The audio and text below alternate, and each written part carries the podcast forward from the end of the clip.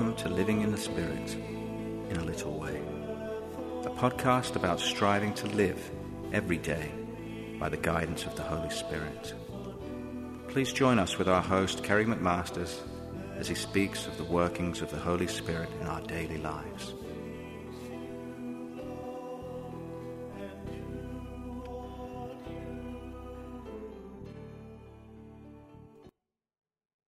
Good day, and welcome to Living in the Spirit in a Little Way. What I'd like to speak about today is living in Lent, as today being Fat Tuesday, the day before Ash Wednesday, and us moving into the season of Lent. And as I thought and prayed about this, there was one phrase that came to mind and the phrase is eat and drink, for tomorrow we die. So I did a search on the phrase and I came up with two references. The first being from Isaiah chapter 22, and the second one being from 1 Corinthians chapter 15. And if we take a look at Isaiah chapter 22, in the beginning of the chapter, it kind of reminds me of what's going on at this time with Mardi Gras down in New Orleans. And the night before Mardi Gras, the king of Mardi Gras is given the keys to the city by the mayor. And then everything pretty much shuts down and the celebrations begin. And of course, it's the day before Ash Wednesday, it's the last hurrah everybody's partying, having fun, things to excess, and what have you. And a lot of us kind of do the same thing as well just before we start the season of Lent. And hopefully, what we partake in is not going to be too bad. But as we take a look at the beginning of this in chapter 22, verse 1, what is the matter with you now that you have gone up, all of you, to the housetops? O city full of noise and chaos, O wanton town, your slain are not slain with the sword, nor killed in battle. All your leaders fled away together, fled afar off.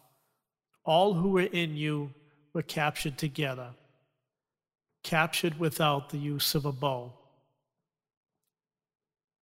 And as I read some of the news accounts today about the beginnings of Mardi Gras, it's just amazing how this first part of the chapter fits into what happened before the celebration began. But now, if we take a look at verse 12, on that day the Lord, the God of hosts, called on you to weep and mourn to shave your head and put on sackcloth. But look, you feast and celebrate, you slaughter oxen and butcher sheep, you eat meat and drink wine. Eat and drink, for tomorrow we die. This reaches the ears of the Lord of hosts. You shall not be pardoned this wickedness till you die, says the Lord, the God of hosts. And what comes to mind with this passage is that most times when we enter into a new liturgical season within the church calendar, we try to prepare ourselves, usually the day or a few days before that, for the coming season. And so here it is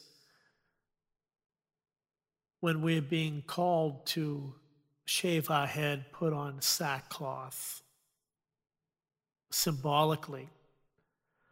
Whereas going into the season of Lent, that time of waiting, that time of, as we come out of winter, waiting for the spring, waiting for all that sleeps, that has died through the winter, to be born again into new life. As we look forward to the trees starting to bud as we look forward to the tulips rising up from the ground, which had been dead for the winter, have not shown themselves. The crocuses as well coming to the surface. And it's nice because we have this barren land and we get a glimpse of life, a glimpse of color. And that's what we wait for and hope for in Lent that glimpse of life, that glimpse of Jesus rising from the dead to bring us to eternal life. And with the last portion of this section of Isaiah about our behavior reaching the ears of the Lord and not being pardoned the wickedness until we die, we know that in His giving to us His one and only Son, Jesus Christ, that that sacrifice was made so that we will not die, so that we will have eternal life. So now I'd like to take a look at Paul's letter to the Corinthians, first letter, chapter 15. And if we look at verse 30, Paul goes on to write, Moreover, why are we endangering ourselves all the time? Every day I face death. I swear it by the pride in you, brothers, that I have in Christ Jesus our Lord. If at Ephesus I fought with beasts, so to speak, what benefit was it to me? If the dead are not raised, let us eat and drink, for tomorrow we die. Do not be led astray. Bad company corrupts good morals. Become sober as you ought and stop sinning. For some have no knowledge of God. I say this to your shame. And reflecting on this passage, in the phrase about eating and drinking, for tomorrow we die, isn't the season of Lent similar to a time of death where we die to ourselves? where we are trying to die to sin so that we are not being led astray, a time when we become sober so that we are aware of everything that is happening around us. So the season of Lent really is a season of hope for us, a season of hope when we look to the resurrection of Jesus. A time of prayer and a time of fasting. A time of trying to give up those things that draw us away from God. A time to overcome temptation to sin. But sometimes, as it happens, as we pray more, as we fast more during the season, and try to do the right thing all the time, that the temptations will come. And sometimes the temptations will be greater because we're drawing closer to God. And Satan is very persistent with us in getting us to give into these temptations and to fall away from God. So it's very important that we call upon the Lord to strengthen us, to strengthen us through the communion of saints, to learn more about them as well and what they struggled with while they were here on this earth, the temptations that many of them went through as well and their daily struggles. And the Lord also wants us to call upon the angels to guide us, to protect us, to call upon our Blessed Mother Mary to protect us as well, to help keep us from stumbling and falling, and to be there to pick us up when we do. Because Mary is very, very powerful, and Satan flees when Mary is near. Because as he strikes at our feet, she will strike at his head. So it's very important that we pray for intercession in these times of temptation that come up as we're going through the season of Lent. And one thing that is very, very strong is the rosary. And it is one of the weapons that we have been given to defeat Satan as he approaches and tries to draw us away from the Lord. But also with the rosary comes peace. So much peace from that. And I know myself what I have uh, experienced in times of a little uneasiness or a little bit of anxiety here or there. That by praying the rosary, there is so much peace that is brought to me, and that everything is smoothed over. And it is just, just so wonderful sometimes there are no words that you can use to express it. And we can take comfort in knowing that we are not alone as we go through the season of Lent. That Jesus had gone through many of the same things that we're going through, but he overcame the temptations. He spent the 40 days in the desert in prayer and fasting. And then Satan tried to tempt him afterwards. Jesus overcame those temptations.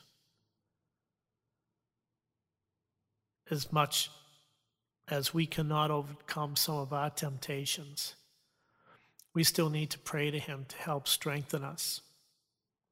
For He went through it as well. And He was the one who succeeded and was victorious in the long run through those. So, again, as we continue the season, we're called upon to pray more, to repent of our sins, to do penance, and to fast. Because prayer and fasting combined is very powerful. We are called each Friday to abstain from meat and on Ash Wednesday as well. But we can fast during these other times of Lent. And if it's difficult to fast on bread and water alone for a day, then what we can do in light of that is fast from something else that we really enjoy something that we take pleasure in. It could be as simple as maybe that extra cup of coffee to help us wind down at the end of the day. Um, maybe a glass of wine that we have after a meal to settle ourselves. It could be that piece of candy. It could be watching one of your favorite TV shows. But giving up these things is fasting in itself and will help to strengthen us also in our prayer life. And if you do decide that you can fast from food on a few days during Lent, if you go online and do a search, you'll find many recipes for different types of bread that you can bake to eat during the day with your water. And it's very important that you do drink a lot of water during this time. But these different breads will at least give us a little more sustenance, that there'll be some more ingredients honey, raisins, oatmeal, and some recipes that have a few other things in them as well. Another good thing about the season of Lent is that we can draw together more closely as a community of faith and a family of God. Most parishes will offer a late afternoon Mass so that if an individual wants to go to Mass and the early ones in the morning conflict with their work schedule, usually they can find one that will be available when they're finished with work at the end of the day. And it's nice because we have a chance to receive communion and sometimes the blood of Christ as well. And it further nourishes us, it further strengthens us.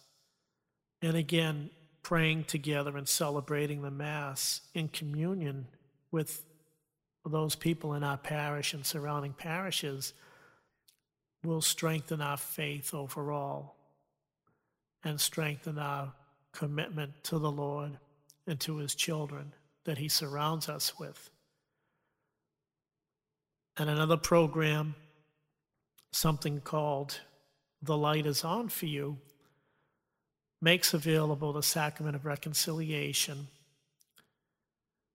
one evening during the week for a few hours so that people that may not be able to get to confession on the weekends or during the day because of schedules will have an opportunity to go later on in the evening. And it's just so nice to see and hear of the many people that have come to that sacrament. And it just brings so much grace from the Lord when we go to confess our sins and to ask the Lord to let His divine mercy flow upon us for the forgiveness of our sins, to draw us closer to Him, to lift all of the burdens off of us that we struggle with, and also to bring healing to our soul, to bring healing to our hearts and our minds.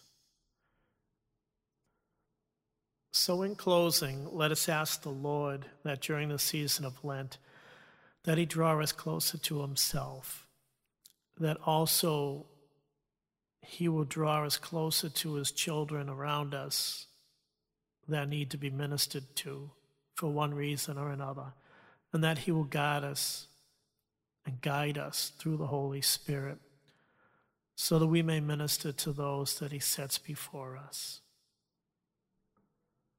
Thank you, and God bless.